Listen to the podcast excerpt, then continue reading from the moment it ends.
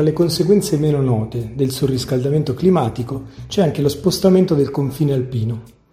Nel novembre del 2017 Ape Milano ha incontrato Italian Limes in occasione di un incontro dal titolo Confini mobili sulle Alpi.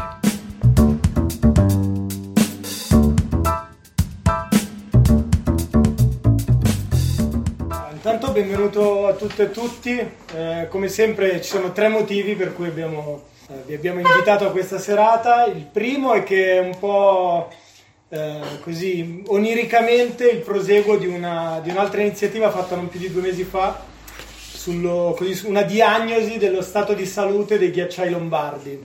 Tra l'altro c'è anche uno dei tre relatori di quella serata ed è stato un primo momento anche bello affollato in cui fare un pochino il punto su come stanno queste, queste, glaciali masse d'acqua che galleggiano sui crinali delle, dell'arco alpino.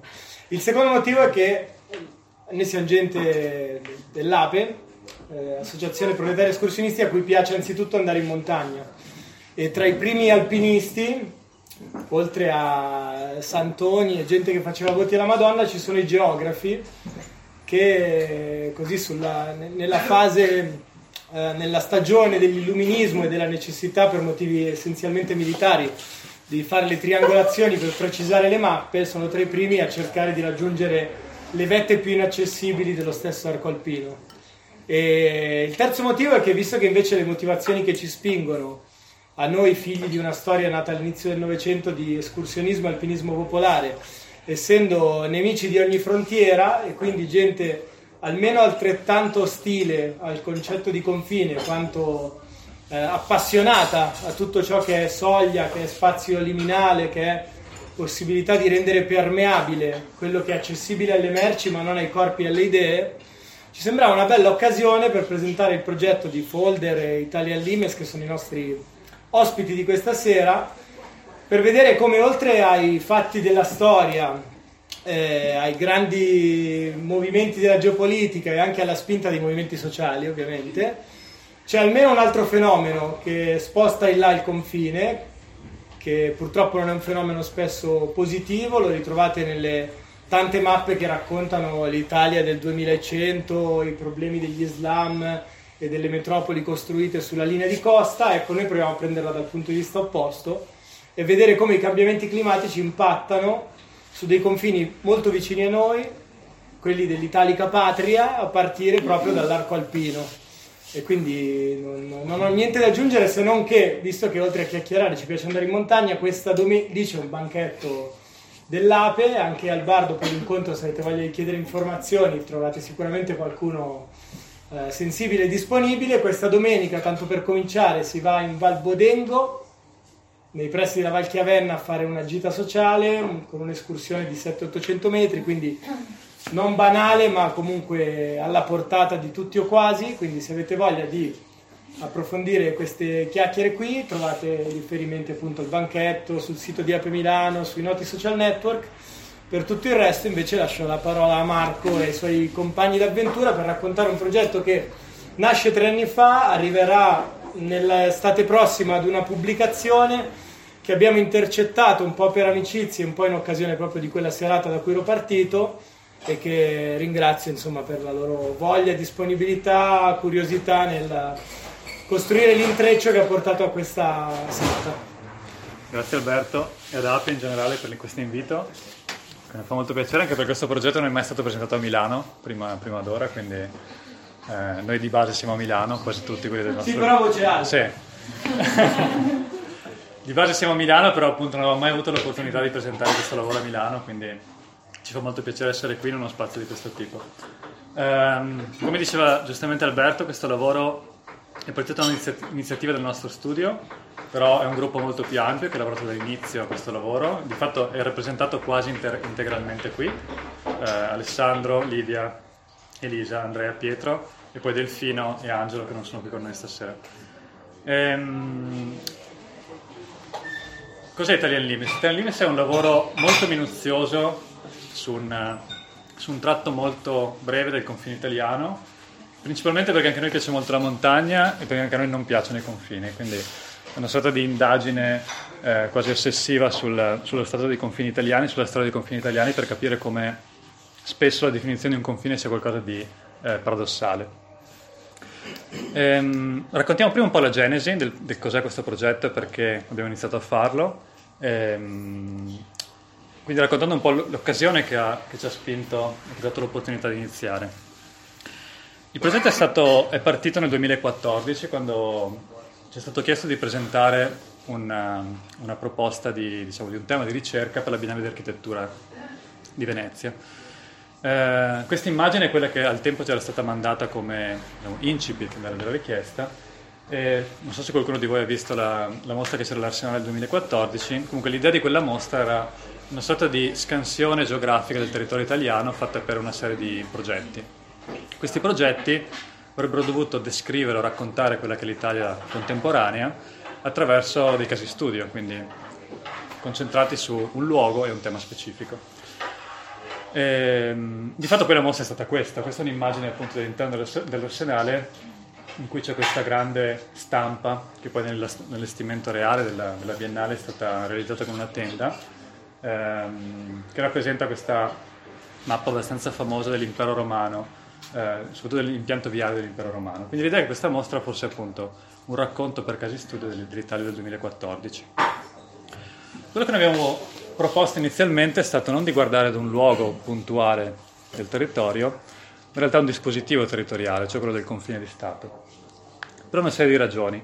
In parte per un nostro interesse di ricerca di base, che è quello della, della, di capire qual è la relazione tra la rappresentazione del territorio, quindi la carta, e quello che è il territorio reale dall'altro perché eh, già nel 2014 si parlava molto di confini in maniera, come dire, eh, critica anche a livello della cronaca, ma si parlava molto dei confini meridionali dell'Italia, quindi dei confini sul Mediterraneo, della retorica del Mediterraneo, di Frontex e dell'Italia come baluardo contro l'invasione no, dell'immigrazione clandestina. Invece noi volevamo guardare il confine opposto, quindi quello che era considerato quasi il confine sicuro dell'Italia, quindi il confine interno europeo e una delle immagini che inizialmente abbiamo, una delle coppie di immagini che abbiamo inizialmente cercato di mettere assieme per raccontare no? un po' l'interesse è questa, cioè questa, questa, foto che descrive quello che era una condizione normale dell'attraversamento di un confine europeo prima del 1994, quindi prima del, della, uh, degli accordi di Schengen, quindi del, del trattato sulla libera circolazione delle persone e le merci all'interno del territorio europeo a quella che invece è oggi l'attraversamento di un confine interno europeo. Quindi qualcosa in cui di fatto questa linea che sulle mappe esiste ancora, nel territorio è completamente svanita, cioè non è più dichiarata nessuna architettura.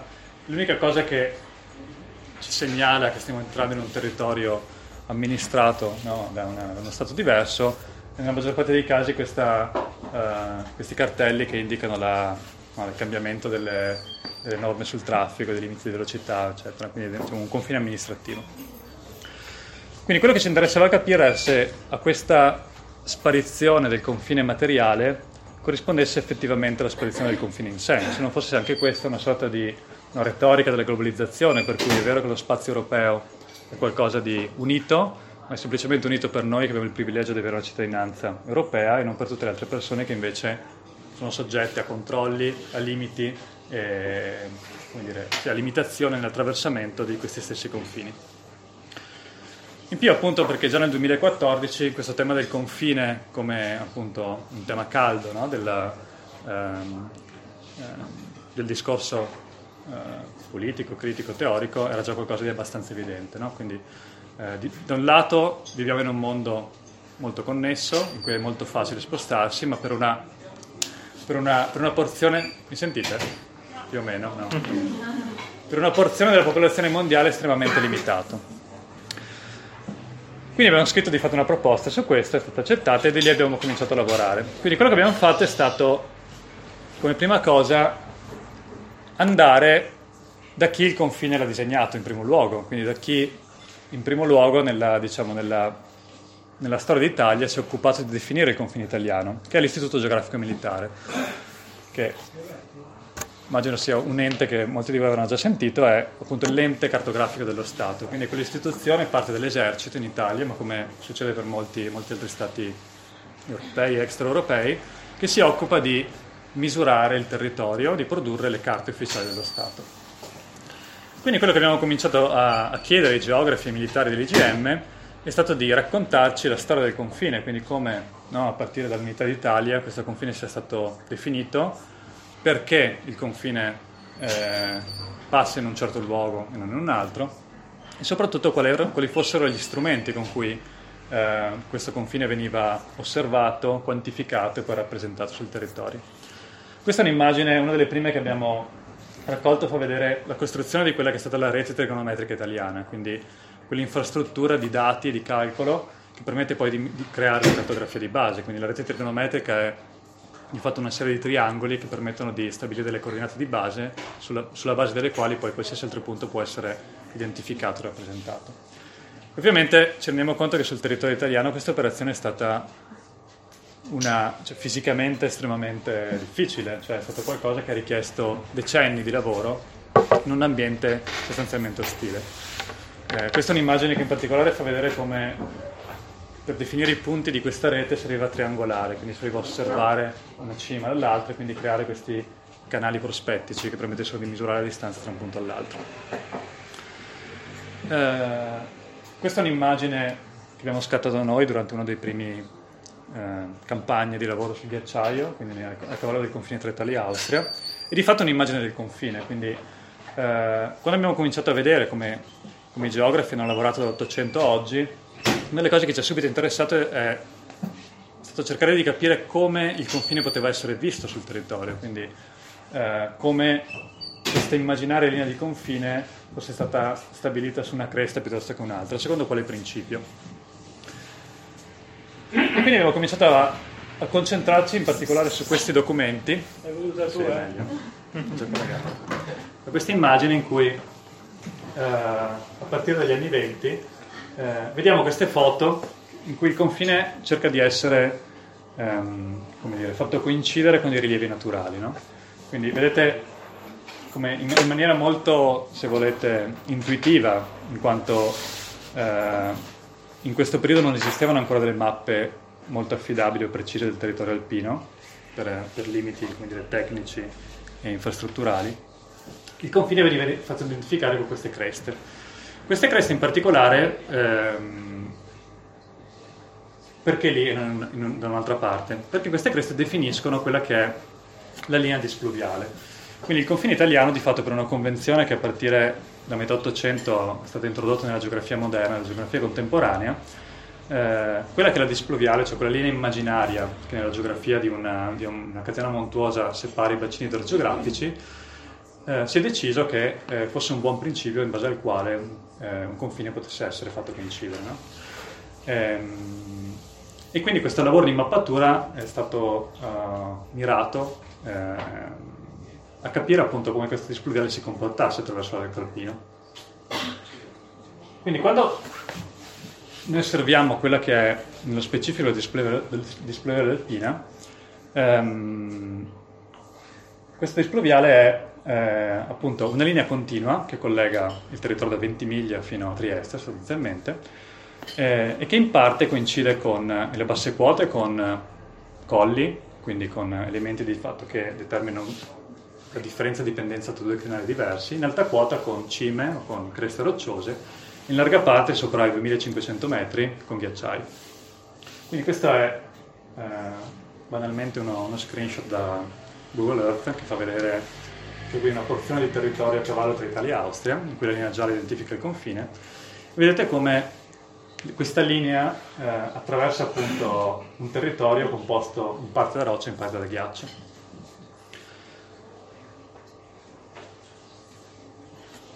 La cosa interessante è che a un certo punto in questa ricerca ci siamo imbattuti in, una, in un fatto abbastanza curioso. Um, a partire da circa il 2008 um, l'IGM ha constatato che a causa del cambiamento climatico i ghiacciai alpini, come tutti sapete, sono, hanno cominciato a recedere, a, a diminuire di volume e di massa in maniera consistente e di conseguenza a cambiare la loro geometria. E quindi quello che era la, diciamo, il tracciato di questo confine su questi ghiacciai, quindi questa cresta immaginaria che attraversa uh, questi ghiacciai per molti chilometri in molte parti diverse del confine, ha cambiato la propria forma, quindi la propria posizione. E a partire da metà anni 2000 l'IGM di fatto ha realizzato come questo problema fosse un problema estremamente esteso, perché dobbiamo immaginare il confine italiano come una sorta di, di, linea che attraversa un arcipelago di ghiacciai, quindi attraversa molti di questi ghiacciai che negli ultimi 15-20 anni hanno cominciato a o scomparire oppure cambiare radicalmente la propria forma. Di conseguenza quello che l'IGM ha realizzato è che tutte le carte ufficiali del confine di Stato erano obsolete e quindi necessitavano una uh, ridefinizione in base a questa nuova forma di ghiacciai. E questo ovviamente era un problema dal punto di vista diplomatico, in quanto per cambiare una carta del confine non è un'operazione che può essere fatta in maniera eh, autoreferenziale da uno Stato, ma deve essere concordata con, una, con il paese confinante. Eh, qui vedete, queste sono delle immagini, sempre che vengono dall'archivio dell'IGM, in cui nella loro crudezza è abbastanza eh, evidente capire questo fenomeno. In questo caso sono immagini eh, verso il rifugio Cima Libera, quindi il ghiacciaio di Malavalle, in cui dovete immaginare questo ghiacciaio che adesso vedete eh, ai lati di questa cresta rocciosa, precedentemente copriva questa, questa cresta di roccia e quindi determinava l'andamento della displuviale del confine. Nel momento in cui questo ghiacciaio si è ritirato e quindi è sceso, la cresta di roccia diventa il nuovo confine di Stato e quindi cambia completamente la propria direzione e il proprio percorso. Eh, questo caso è un confine di un confine mobile che non è più mobile in quanto coincide con una cresta rocciosa, ma ci sono centinaia di altri casi in cui il ghiacciaio semplicemente si è spostato e quindi ha determinato una uh, sì, una variazione della linea di confine. Questa è un'immagine, di, insomma, un'immagine zenitale, satellitare, invece di, un altro, del confine in un altro tratto di ghiacciaio, cui vedete due linee, quella rossa è quella del confine ufficiale fino appunto a del 2000, quindi quella del, dei trattati di pace con l'Austria del 1920, quei puntini blu invece sono le nuove misure che l'IGM ha fatto nel, 2008, nel 2012 in questo caso per determinare l'andamento della nuova displuviale, cioè sono andati lì e hanno detto ok, la cresta di questo ghiacciaio non, più, non segue più quest'arco ideale, che immaginiamo che negli anni 20 fosse stato rilevato in maniera molto imprecisa, anche perché le tecnologie di rilevamento erano assai meno sofisticate di quelle che abbiamo oggi, eh, e quindi attraverso questa serie di punti hanno determinato l'andamento di questa cresta, quindi sono delle misure GPS che dicono il nuovo confine è questo qui. Bene,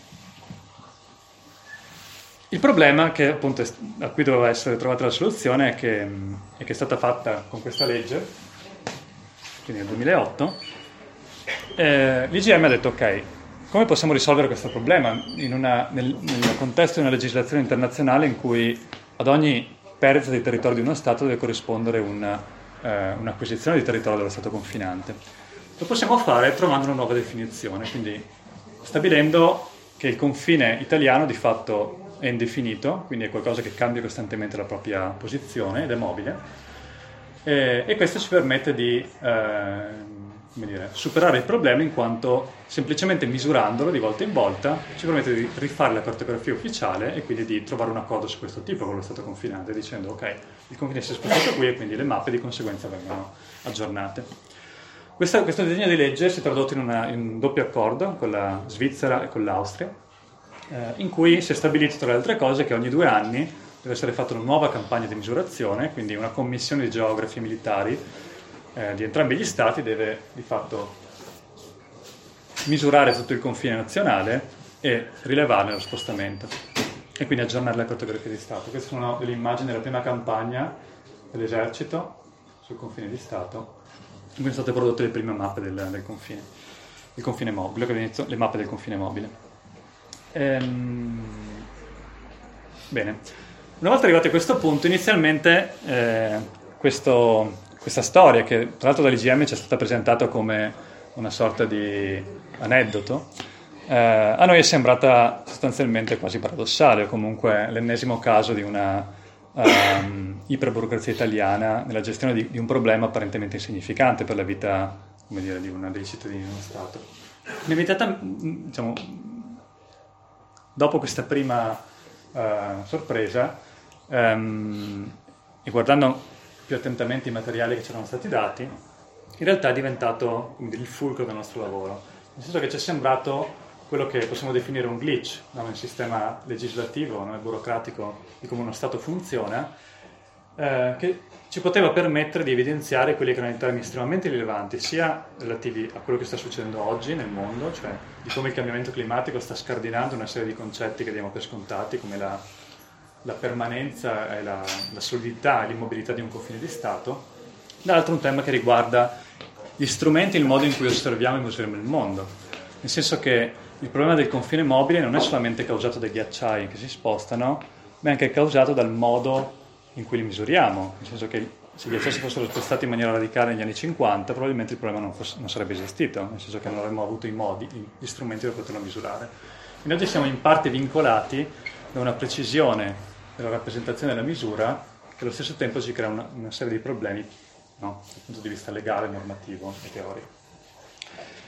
Queste sono delle immagini che fanno vedere a distanza di 60-70 anni quelle che sono le campagne di misura che essenzialmente in, in grandi parti, in, in, per molti aspetti vengono, sono simili, si rimandano in maniera molto evidente queste immagini.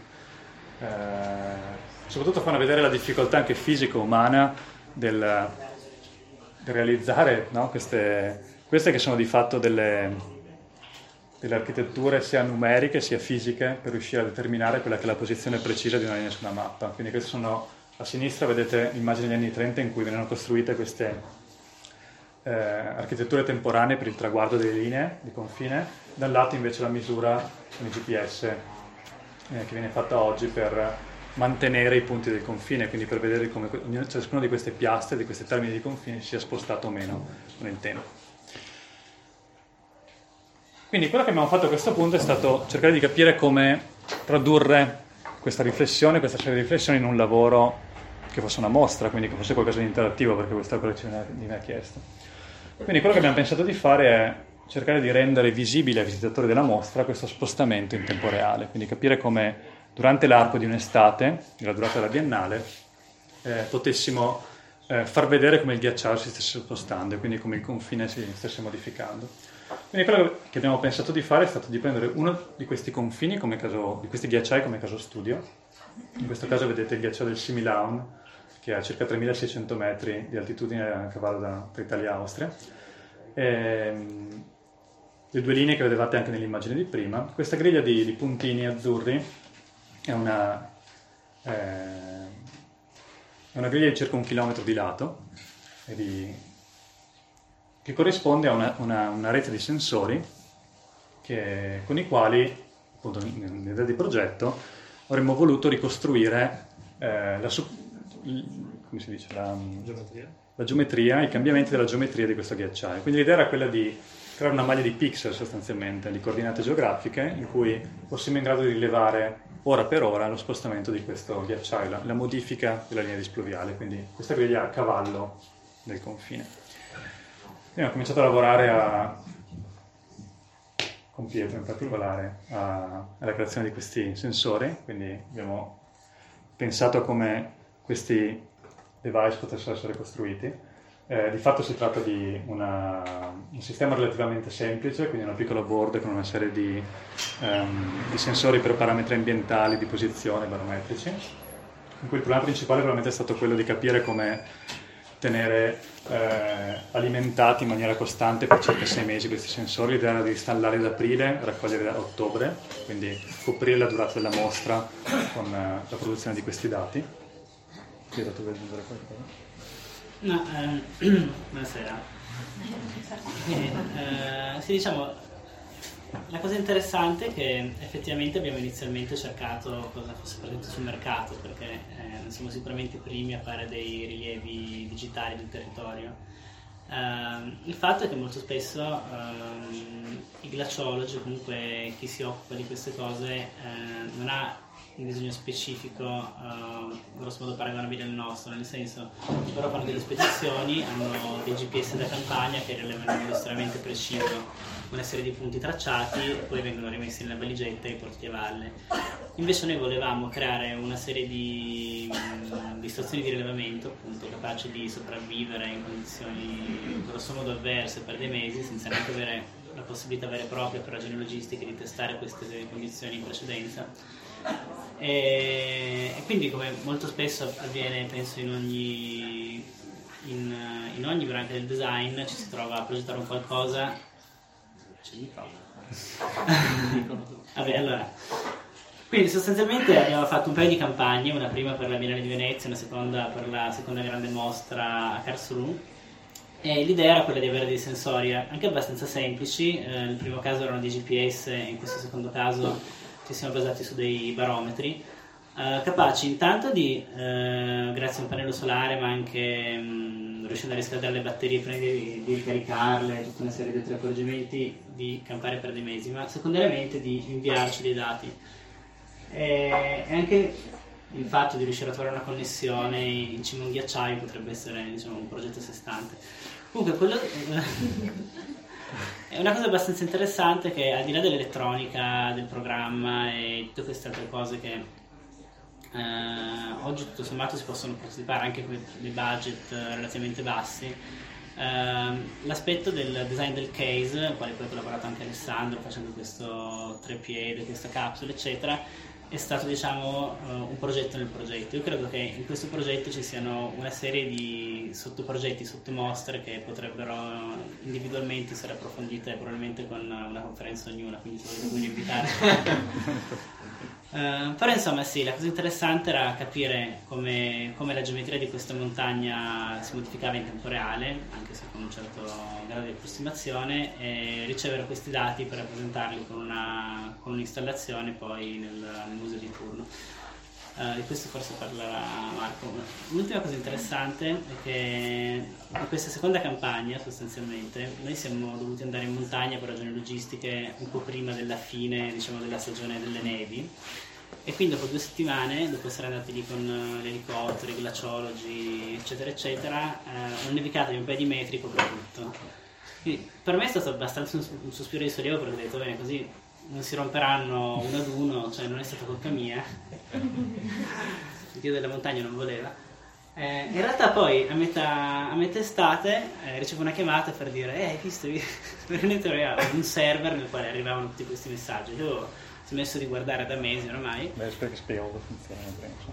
Eh, beh sì, sostanzialmente ognuno di questi moduli aveva un sistema G- uh, GSM che inviava sms, che sono un sistema più, diciamo, più affidabile ancora oggi per inviare dei dati.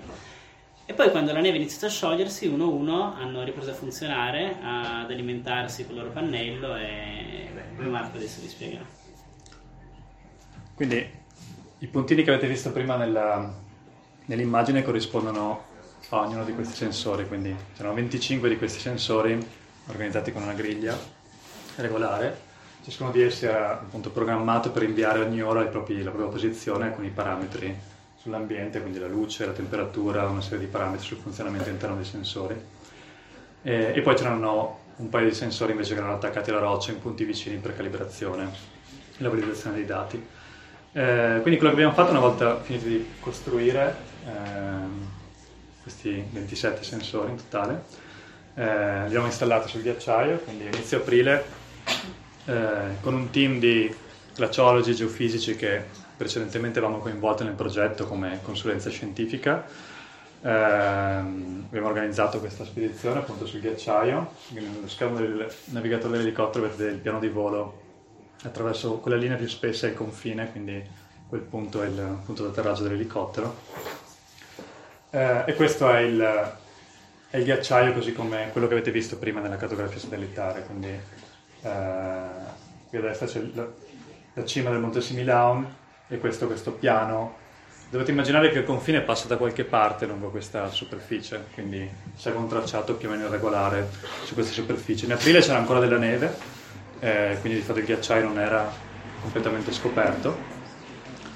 Eh, in circa 8-9 ore di lavoro abbiamo portato tutto il materiale in quota abbiamo aperto e organizzato in una serie di um, diverse, come dire, era diviso a seconda del lavoro che dovevamo fare. Una griglia di un chilometro, con un chilometro con 25 punti è abbastanza difficile e lunga da installare, nel senso che comunque ha una superficie abbastanza grande. Il gruppo era composto in maniera molto varia, eravamo circa una dozzina di persone, tra cui anche una, una giornalista americana di Vice che è venuta con noi a documentare la, la spedizione in parte noi, che di fatto appunto eravamo designer architetti, e poi un gruppo di geofisici e di glaciologi. Eh, questa è l'immagine che ciascuno di noi aveva per stabilire l'ordine di installazione di ciascuno dei punti. uno di questi punti è stato installato nel modo più preciso possibile, quindi misurato con il GPS ad alta risoluzione. E poi queste sono le immagini dei sensori installati.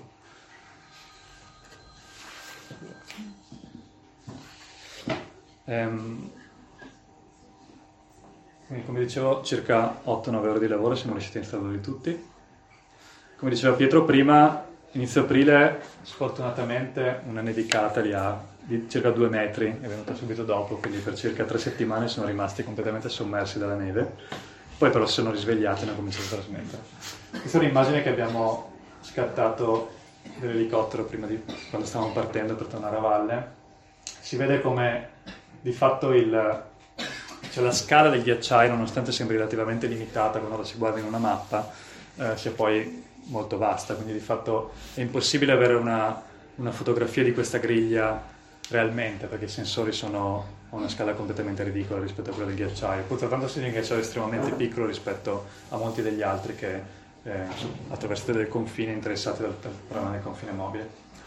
Eh, bene, una volta fatto questo lavoro si pone il problema di come rappresentare questi dati e quindi di cosa, di cosa farcene di questa, di questa, informazione.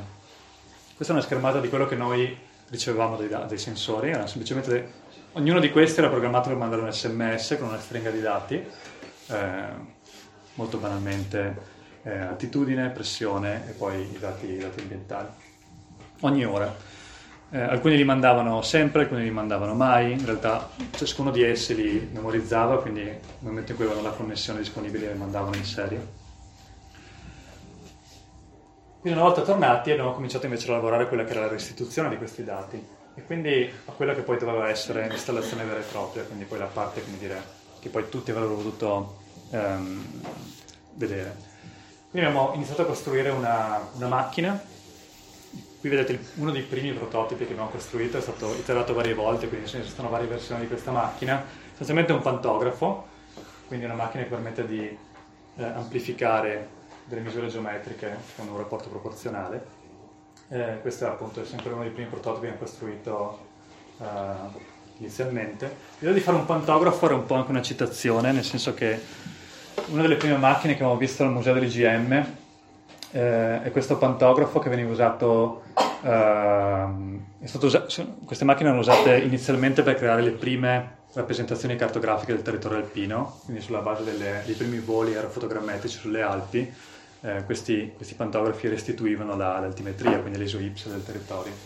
E quindi anche noi abbiamo cercato di dire, produrre una versione automatica e, e, e più evoluta di questi, di questi, pantografi. Alla fine la macchina finale aveva questo aspetto qui, quindi l'idea era che nell'installazione eh, i visitatori potessero interagire con, eh, con questa drawing machine prendendo una di queste mappe, che rappresenta, era una mappa muta che rappresentava semplicemente la cartografia del ghiacciaio senza la linea di confine, eh, una volta che la mappa veniva posizionata sul tavolo, la macchina cominciava a disegnare e non faceva altro che interpolare i dati che riceveva ogni ora dai sensori del ghiacciaio e tracciare le linee più aggiornate del confine. Quindi di fatto eh, appunto disegnare quello che era il confine eh, in base agli ultimi movimenti del ghiacciaio.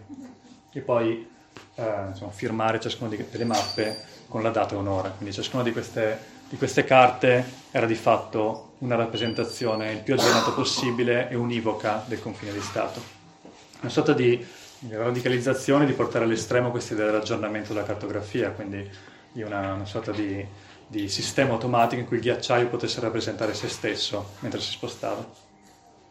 L'installazione poi era composta di, altri, di un altro elemento, ehm, fatto una rappresentazione tridimensionale del territorio, volevamo che nella mostra non emergesse semplicemente la solita immagine piatta bidimensionale in cui siamo abituati a vedere, eh, osservare quando guardiamo una carta geografica, ma anche invece una, una, eh, dire, un'immagine più, più, vivida di quella che è un territorio domina, dominato dalla dimensione verticale.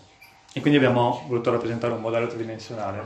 Sembra un po' ispirandoci a queste, queste immagini che fa parte dell'archivio LGM. L'IGM per tantissimi decenni ha prodotto queste carte in rilievo, che spesso oggi si vedono quando andate in albergo in montagna, nei rifugi, eh, in cui vengono prodotte con delle matrici di gesso, che una volta venivano create così, quindi con queste frese manuali, oggi vengono realizzate con delle frese a controllo numerico in base a dati digitali, su cui poi viene eh, a caldo, viene eh, con una pressa viene creato di fatto n copie della, della carta rilievo. Oggi questa cosa si fa in digitale, quindi quello che abbiamo fatto è stato raccogliere i dati DTM dell'area che era di nostro interesse, della regione Alto Adige, quindi circoscrivere la stessa area che poi avremo rappresentato nella cartografia. Questo è un render del Similao. La cosa interessante, forse una delle cose più interessanti di questo processo è stato che questa immagine che sembra estremamente accurata e vera del territorio in realtà è un fake eh, incredibile, nel senso che le immagini di TM delle, delle zone ad alte quote vengono prodotte in strisciate diverse, nel senso che tutto quello che sta sopra i 2000 metri viene di fatto registrato, scansionato d'estate, quando non c'è la neve, il ghiaccio è al minimo livello, mentre tutto quello che sta sotto i 2000 metri viene registrato d'autunno e d'inverno, quando non c'è il fogliame degli alberi, quindi il, il, radar, la scansione permette di vedere in maniera più accurata il terreno. Quindi quello che poi viene rilasciato come file digitale è una sorta di mix di, due, di queste due letture, quindi come se fosse una sorta di stagione ibrida inesistente nella natura. E, e, poi questo è stato il modello che abbiamo prodotto, quindi con una presa controllo numerico alta risoluzione. E, e poi abbiamo usato per rappresentare con un video quella che è l'andamento di questa linea di confine attraverso una serie di cartografie eh, nel, nel corso del tempo. Quindi questa è un'immagine del modello proiettato con il video. Questo non è un render, ma è la foto del, del modello fisico. Eh, poi questa era l'immagine complessiva, quindi c'era questo lungo tavolo in cui da una parte c'è la macchina, dall'altro il modello e al centro una raccolta di materiale d'archivio eh, dell'IGM.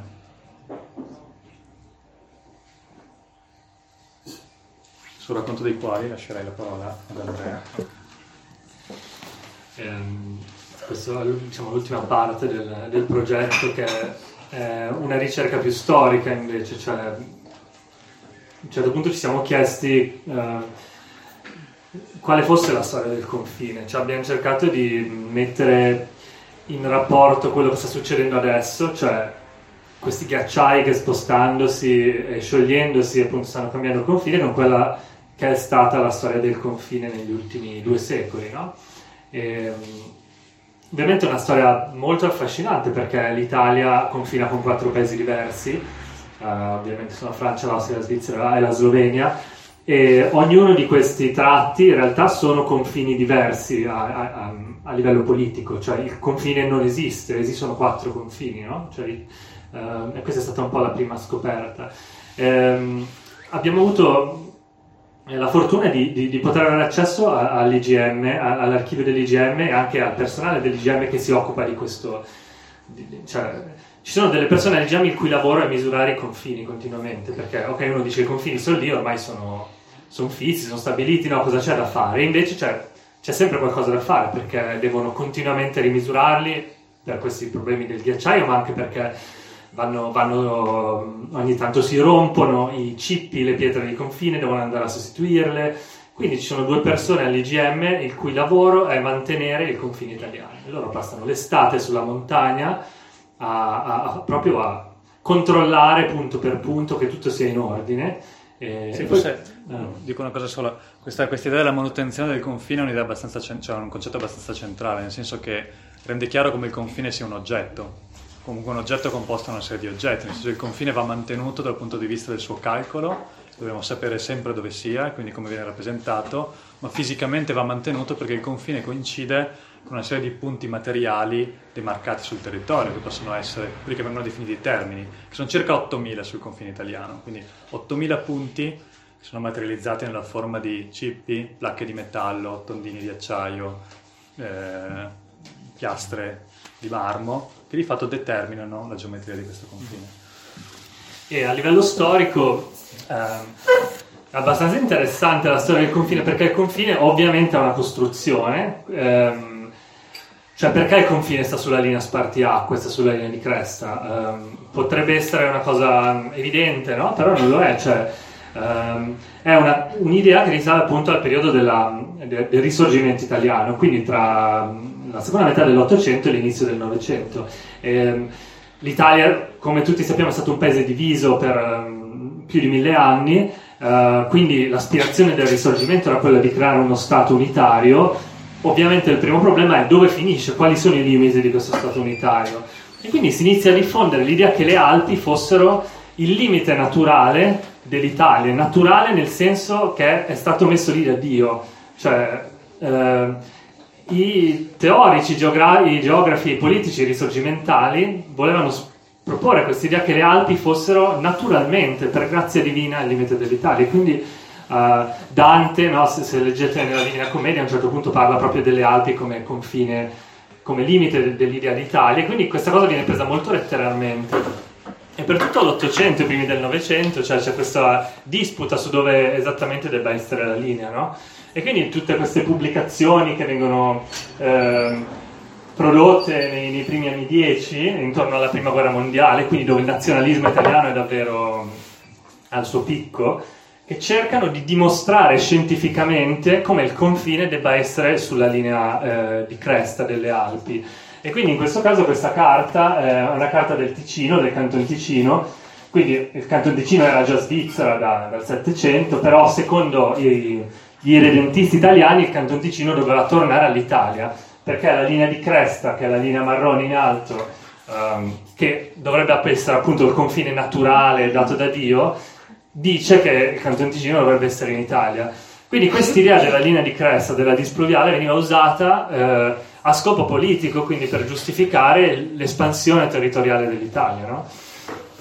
Um, e quindi è proprio in questo periodo che, che come si diceva all'inizio, vengono iniziate dallo Stato tutte le campagne di misurazione. Quindi, cioè, eh, all'inizio del Novecento si can- sovrappongono tutta una serie di, di, di persone e attori che vanno, iniziano ad andare in montagna. No? Ci sono gli esploratori, eh, ci sono gli scienziati, eh, i geografi e ci sono anche i militari eh, che sono incaricati appunto di misurare le montagne per non misurarle per insomma, eh, a livello scientifico, ma misurarle proprio per, per, stabilire dove esattamente passasse questa linea di cresta. Quindi all'archivio del GM ci sono tutte queste centinaia e centinaia di, di, libretti scritti a mano, esilati a mano, che rappresentano appunto le, le prime eh, ricognizioni scientifiche. No? Quindi la, primo, la, prima cosa da fare ovviamente era quella di, di stabilire una rete trigonometrica, quindi di ricoprire tutto il territorio con una serie di triangoli che poi servissero per misurare i punti di confine, perché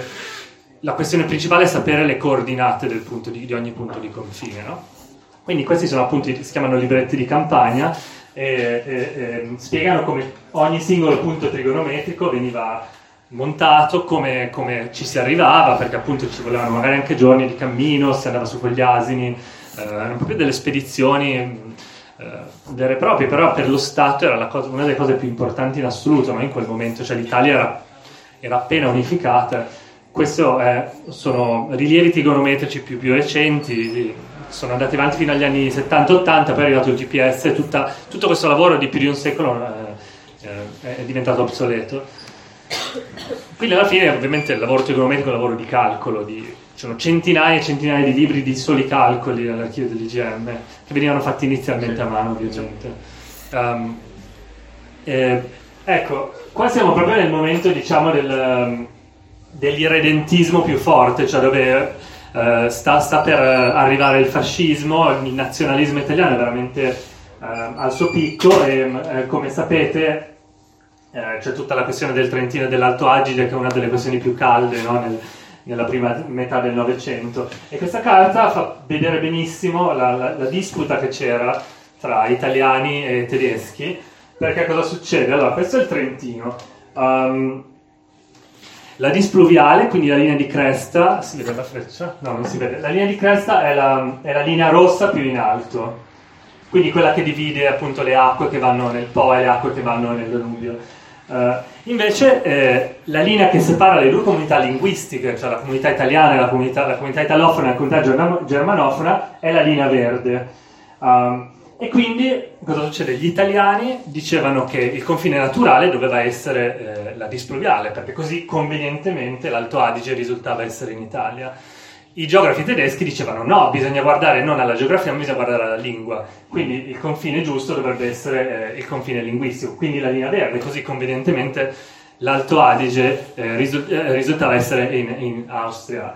Um, quindi c'è tutta questa disputa tra geografi che poi si risolve ovviamente con la guerra, però è appunto interessante perché fa vedere come cioè, l'idea stessa di scegliere la displuviale non è assolutamente scontata, cioè, ma era, era, un processo fondamentalmente politico, ci sarebbe potuto scegliere un'altra linea, ma si è scelta la displuviale perché in questo caso avvantaggiava l'Italia. E poi ovviamente l'Italia vince per il rotto della cuffia la prima guerra mondiale e ottiene in cambio l'Alto Adige, quindi dal 1919 eh, i geografi del GM vanno su per piantare i cippi letteralmente, quindi mettere tutte queste pietre, questi segni che, che dicono dove sta il confine. Um, con la fine della seconda guerra mondiale, eh, anche lì, adesso poi non andiamo nel dettaglio, ma magari la storia la sapete, comunque c'è eh, la questione dell'Istria e di Trieste, quindi l'Italia perde l'Istria. Um, tutto questo per dire che il confine è, eh, non viene stabilito in un momento storico preciso, ma è un processo che dura circa 200 anni. Cioè, eh, Trieste è, è, diventata italiana solo nel 1954. Eh, probabilmente lo sapevate, ma eh, quindi fino al 1954 i confini d'Italia non erano stabiliti eh, in, nella, nella, loro interezza e ci voglio fino al 1975 per l'IGM ehm, per far sì che l'IGM effettivamente riesca a misurare tutto il confine nella zona di Trieste. Quindi è un lavoro eh, veramente continuo, no? cioè, il, il, confine è un processo, non è, non è un oggetto finito. Eh, che aspetto ha il confine? Cioè cosa, cos'è che è effettivamente? Ok, noi sappiamo che ci sono le, le, pietre, i cipi di confine sulle montagne. Se voi andate a 3000 metri, ogni tanto troverete queste, queste pietre qua. Ma nella realtà è un armadio, cioè il confine è essenzialmente un armadio, anzi sono quattro armadi pieni di documenti. Um, come diciamo i confini sono quattro ma non uno, quindi c'è un armadio per il confine svizzero, un armadio per il confine sloveno, eccetera, eccetera. E questi qua sono semplicemente i documenti che eh, rappresentano la posizione di ogni singola pietra di confine, quindi ogni punto, ognuno degli 8000 punti è documentato da un fascicolo che lo descrive in dettaglio precisissimo e poi da una carta di unione che, che dice appunto, adesso non so se si vede bene, però questi punti qua sono le pietre di confine. E poi per ognuna di quelle pietre esiste, adesso vado un po' veloce, che siamo quasi alla fine, però esiste un fascicolo che ha questo aspetto qua. E questo esiste solo all'IGM a Firenze, cioè eh, quindi in questo edificio alla periferia di Firenze eh, c'è questa stanzetta con questi quattro armadi. Quindi l'unico, in realtà l'unica effettivamente rappresentazione del confine sono questi fascicoli che sono molto spesso scritti a mano. Um, l'altra cosa che, di cui ci siamo accorti che l'ultima cosa che diciamo magari è che il confine appunto non è una linea in realtà, ma è, quindi è solo una serie di punti, no? Cioè la linea viene fatta solo sulla carta, esistono solo i punti e questi punti sono interessanti perché la distanza non è sempre la stessa, ma la distanza dei punti cambia a seconda di quanto interesse politico c'è per una certa zona. Quindi sulle Alpi eh, della Svizzera, che è una regione assolutamente non contesa da nessuno, cioè, ci può essere anche una pietra ogni 10 o 20 km, perché tanto uh, non ci va nessuno, quindi il fascicolo dirà c'è questa pietra, poi la prossima pietra è a 20 km lungo la linea di cresta, e quella è l'unica documentazione ufficiale del confine, non c'è nient'altro. Eh, invece nella zona di Trieste, che è, stata contesa per, per 50 anni, stata, era dove passava la cortina di ferro, i, i punti, i, i, termini di confine sono anche ogni 10-20 cm, quindi c'è una, ovviamente quando lo Stato ha un interesse politico, le misurazioni vengono fatte in modo molto più preciso. Quando non c'è un interesse politico, le misurazioni possono essere eh, molto meno precise. Questi sono documenti appunto che fanno vedere come è stata negoziata il confine tra Italia e Francia. Anche qua è un processo che in realtà è andato avanti fino agli anni 60, perché ok, la guerra è finita nel 45, però ci sono voluti altri vent'anni per risolvere tutte le piccole dispute tra Italia e Francia, cioè perché a un certo punto Ok, uno dice il confine passa lungo la displuviale, ma se c'è una casa lungo la displuviale, per esempio in zone un pochino più basse, allora questo può essere un problema perché per evitare che si divida la casa in due, gli italiani e i francesi devono mettersi d'accordo. E quindi appunto tutto un processo continuo di, di negoziazione col territorio tra i due stati, perché ogni cosa deve essere... Eh, eh Deve, deve, avere l'assenso di entrambe le parti, di manutenzione perché ogni tanto le pietre si rompono e vanno sostituite, ogni tanto vengono vandalizzate, per esempio ci hanno detto che in Alto Adige spesso i CP di confine vengono vandalizzati dagli indipendentisti e quindi l'IGM deve andare a, a sostituirli. E questo appunto è sempre un lavoro bilaterale che viene fatto dalle due delegazioni. Mm, gli italiani o gli austriaci da soli non possono cambiare nulla, se no verrebbe considerata un'offesa. Uh, direi che possiamo finirla qui. E, se volete fare qualche domanda. eh, o possiamo parlare più tranquillamente davanti a una birra.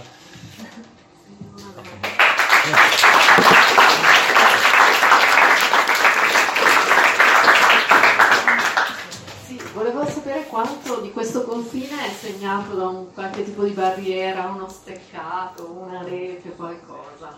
Pochissimo mi sembra di capire, quasi niente. Sì. Ma barriere no. Quello che segna il confine sono appunto quelli che tecnicamente si definiscono i termini che possono assumere varie forme, dai cippi alle placche, ai centrini quindi di fatto non è una... Nelle, nelle, zone più basse, in particolare in Slovenia, il confine sloveno non è interessato da ghiacciai, quindi è l'unico che non, ha, non è interessato dal, dal, diciamo, dal, problema del confine mobile.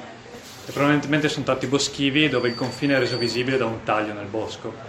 Quindi il bosco viene continuamente tagliato in modo che la linea di confine di 3 metri 3 metri eh, da un lato e dall'altro sia, sia visibile. Però non c'è una demarcazione fisica, cioè c'è una separazione fisica ma c'è una demarcazione fisica quindi un segno visibile sul terreno. L'idea stessa del displuviale, che porta un po' al paradosso dire, concettuale del, perché noi dobbiamo tracciare lo spostamento di questo displuviale, che il confine deve essere sempre visibile per poter essere definito, non è semplicemente una serie di coordinate eh, geografiche archiviate digitalmente o materialmente sulla carta, è qualcosa che di fatto deve coincidere con un rilievo nel terreno nel momento in cui mi trovo lì devo capire dove il confine è, perché posso stabilire se succede qualcosa, succede da una parte o dall'altra.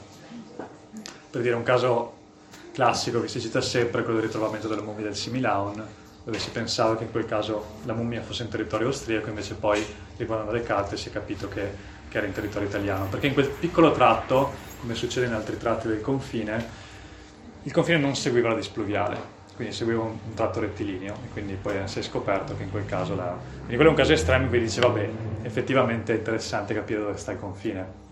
Eh, in molti altri casi come dire più una, una necessità di aderire a un, un, apparato legislativo che di fatto impone questa, questa regola.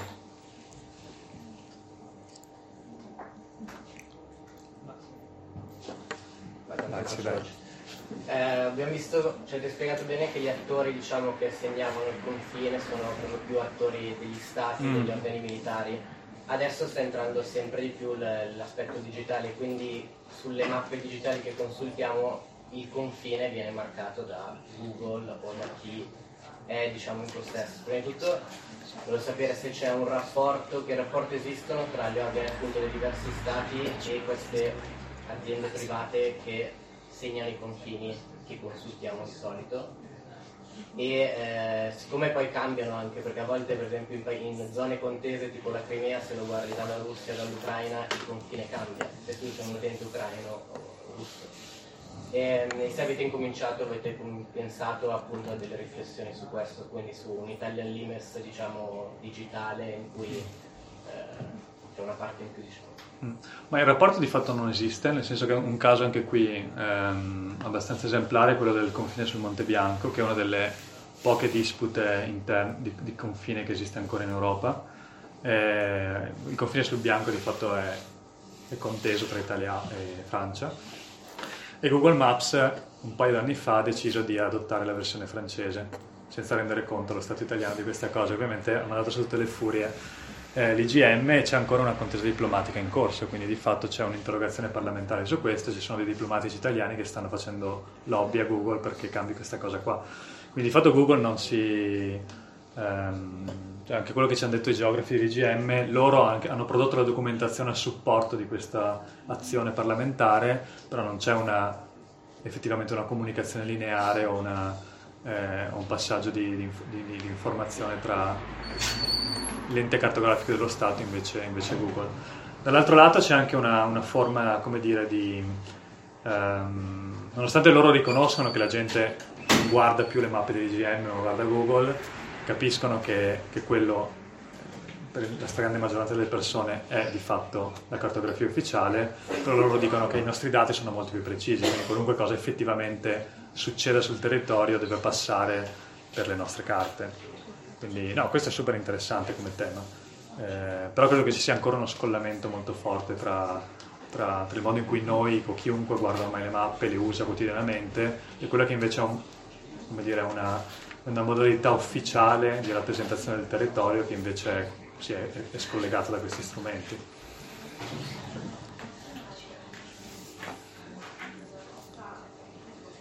Parliamo... Io ho una domanda forse un po' più tecnica. Quindi voi avete messo giù questi 25 punti con dentro una specie di GPS differenziale, quindi Esatto. qual era più o meno l'accuratezza? Cioè, Ma- sui metri o sui centimetri? Sulle... no, allora, forse un po' meno del metro, però allora, devo dire che ehm, abbiamo fatto due versioni di questi sensori. La prima, nel 2014, era completamente amatoriale, c'era di... c'era un sensore GPS commerciale che avevamo preso, di fatto reso, integrato all'interno di questi sensori in modo che potesse stare acceso per sei mesi e abbiamo messo alcuni di questi sensori lungo la linea. Invece quelli, questi che avete visto nella documentazione fotografica adesso, abbiamo fatti con l'aiuto del, um, di alcuni glaciologi dell'Università di Padova, qui di Milano e poi dell'OGS di Trieste. Eh, e questo è un sistema diciamo completamente diverso in cui siamo passati a, costruire questa della griglia. Eh, che la griglia quindi è stata installata sul ghiacciaio in maniera molto precisa, quindi i punti sono stati misurati con un GPS esterno. Poi invece i sensori di per sé davano una misura barometrica, quindi la loro altitudine, eh, che veniva poi compensato con due sensori ancorati su roccia, quindi venivano usati per Quindi compensare. non avete misurato, è stato da aprile a ottobre, Ottobre, sì. griglia. eh, Poi a ottobre, quando li abbiamo tolti, abbiamo rimisurato- la posizione in cui erano. Quindi abbiamo l'inizio e la fine, e poi quello che riusciamo a interpolare è più o meno la velocità di spostamento, quindi in quale periodo di questi sei mesi circa si è spostato più velocemente. Lo spostamento totale è stato di 4-5 metri. Ok. Poi eh, ovviamente la griglia si deforma in maniera completamente, diciamo, irregolare, quindi non è un...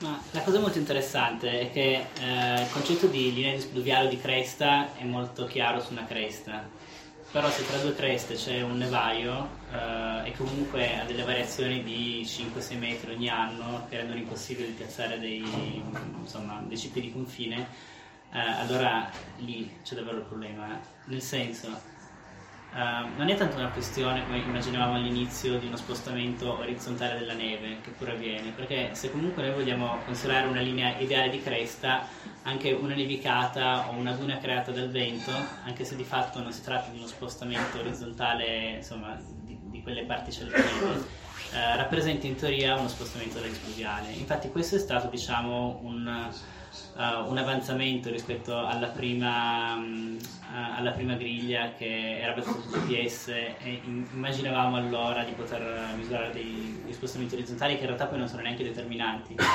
Eh, però a sua volta al limite di poter eh, misurare solo in un senso. Quando la neve si scioglie, questi sensori scendono e li costruiamo alla MES. Però quando la neve aumenta, per esempio, questi eh, non riprendono a risalire. Questa sarebbe una cosa interessante da fare in futuro. Diciamo che il pensare a un sistema di questo tipo, al di là dell'interesse scientifico di poter misurare un ghiacciaio in maniera costante per un lungo periodo di tempo, in realtà è quasi più una sorta di speculazione sull'impossibilità di misurare certi fenomeni, nel senso che questa immagine per me è particolarmente interessante perché fa vedere innanzitutto due linee che sono rappresentate graficamente in maniera diversa, cioè una è una linea tratteggiata che corrisponde a una misura molto imprecisa fatta negli anni 20, quindi quello che era il massimo possibile della definizione con le tecnologie dell'epoca. Una linea di fatto più o meno un arco molto semplice. E poi c'è una serie di punti che invece corrispondono a uno strumento estremamente preciso, che è quello che abbiamo a disposizione oggi. Però dicevo che com'è che quei punti, perché quel punto è esattamente lì e non 10 cm più in là, in qua? Quello che loro fanno, quello che l'IGM fa è andare lì d'estate, quindi nel, nel momento in cui ipoteticamente il ghiacciaio è più basso, quindi è il ghiaccio scoperto, e, dire, e vedere dove l'acqua va. Cioè, fisicamente andiamo lì e cerchiamo di vedere se l'acqua va da una parte o dall'altra, poi mettiamo il GPS, che è una misura subcentimetrica, e prendiamo la misura, e quello lì è il nuovo confine.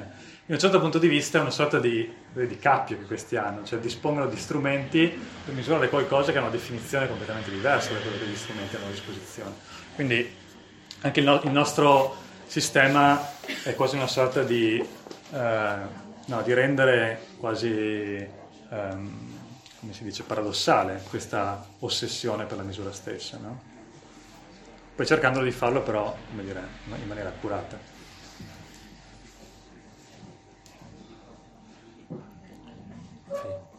Eh? Fiamo qua così non facciamo vedere. Sì, se qualcuno di qualcosa migliore.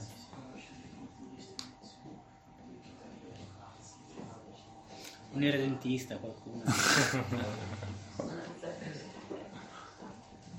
Non sappiamo se mai se l'Italia ha guadagnato o perso più territorio, è una cosa che non ho mai calcolato.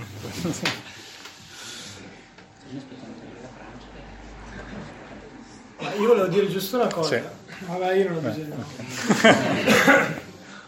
Ehm, se- è più una suggestione, cioè non è una domanda, è più una suggestione, nel senso che poi nelle- nell'esperienza di tutti i giorni, io penso per chi va in montagna magari, è interessante vedere come ci siano anche altri elementi che possono segnare un confine. Cioè, vai in Val di Intelvi, a un certo punto entri in un rifugio, si paga in franchi, a parte quanto si paga, però dico, la- per esempio che la moneta, piuttosto che la lingua nel- nelle regioni a statuto speciale o in punti in cui il confine è invisibile, cioè ci sono un sacco di altri elementi che potrebbero tracciare il confine. Uno, quello probabilmente più impattante nell'esperienza d'uso di ogni giorno e che sarebbe anche bello provare a mappare. Ogni volta che noi andiamo, anche banalmente al nord di questa regione, in prossimità di un confine, ma non necessariamente a due chilometri, vedere i confini tracciati ad esempio dalle celle dei telefoni cellulari. Cioè, se voi, voi spessissimo capita di essere a un certo punto con qualcuno che ha l'ansia di bisogna staccare il 3G perché sennò mi prende il roaming della rete svizzera, no? Allora anche questo è bello perché siamo nella stagione, nell'anno preciso in cui annullato il roaming all'interno della comunità europea, però continua a esistere nei confronti di altri paesi. E per esempio esiste un confine nell'esperienza delle persone di tutti i giorni, che è quello tracciato appunto dalle, dalle celle dei telefoni, che potrebbe identificare confini completamente diversi. Certo.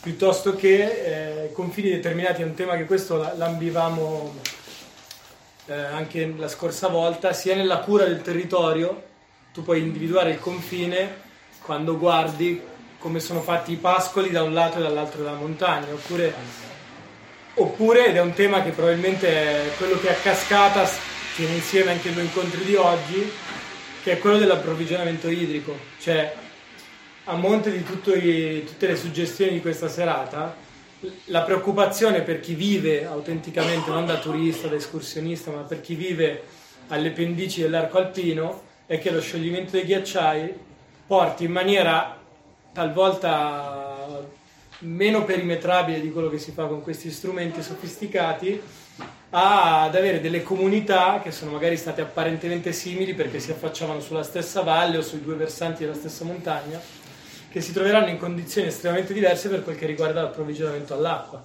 nel senso che se non c'è un ricambio stagionale di quello che è il bacino naturale che poi offre alle persone l'opportunità di vivere non soltanto nella stagione turistica ma tutto l'anno, Certo. eh, c'è proprio un'esperienza di vita che muta molto profondamente.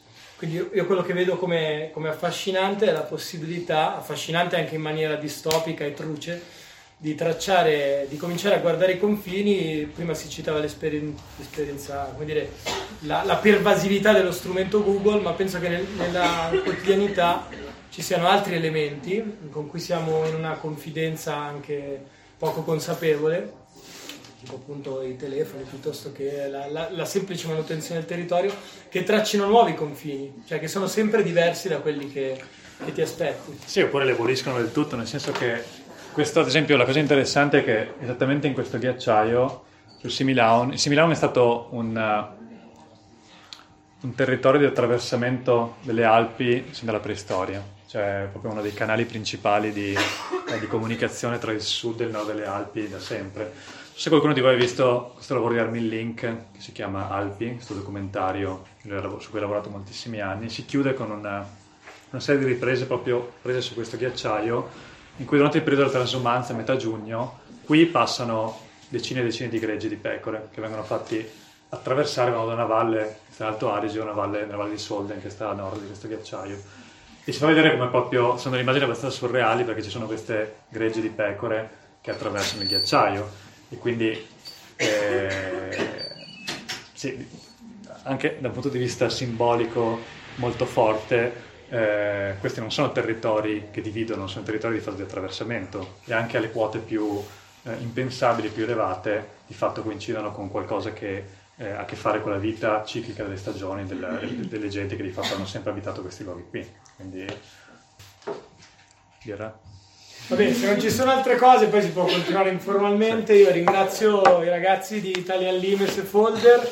Vi ricordo soltanto che mercoledì 13 dicembre faremo un altro incontro sull'Ultra Trail. C'è anche un altro calendario, metà febbraio presentiamo il numero di Zapruder sulla montagna e altre cose.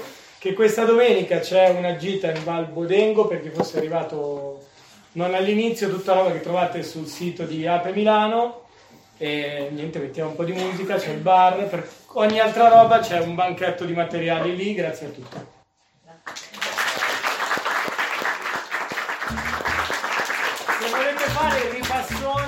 Il meglio di questa serata, diciamo un taglio the best of, andrà in onda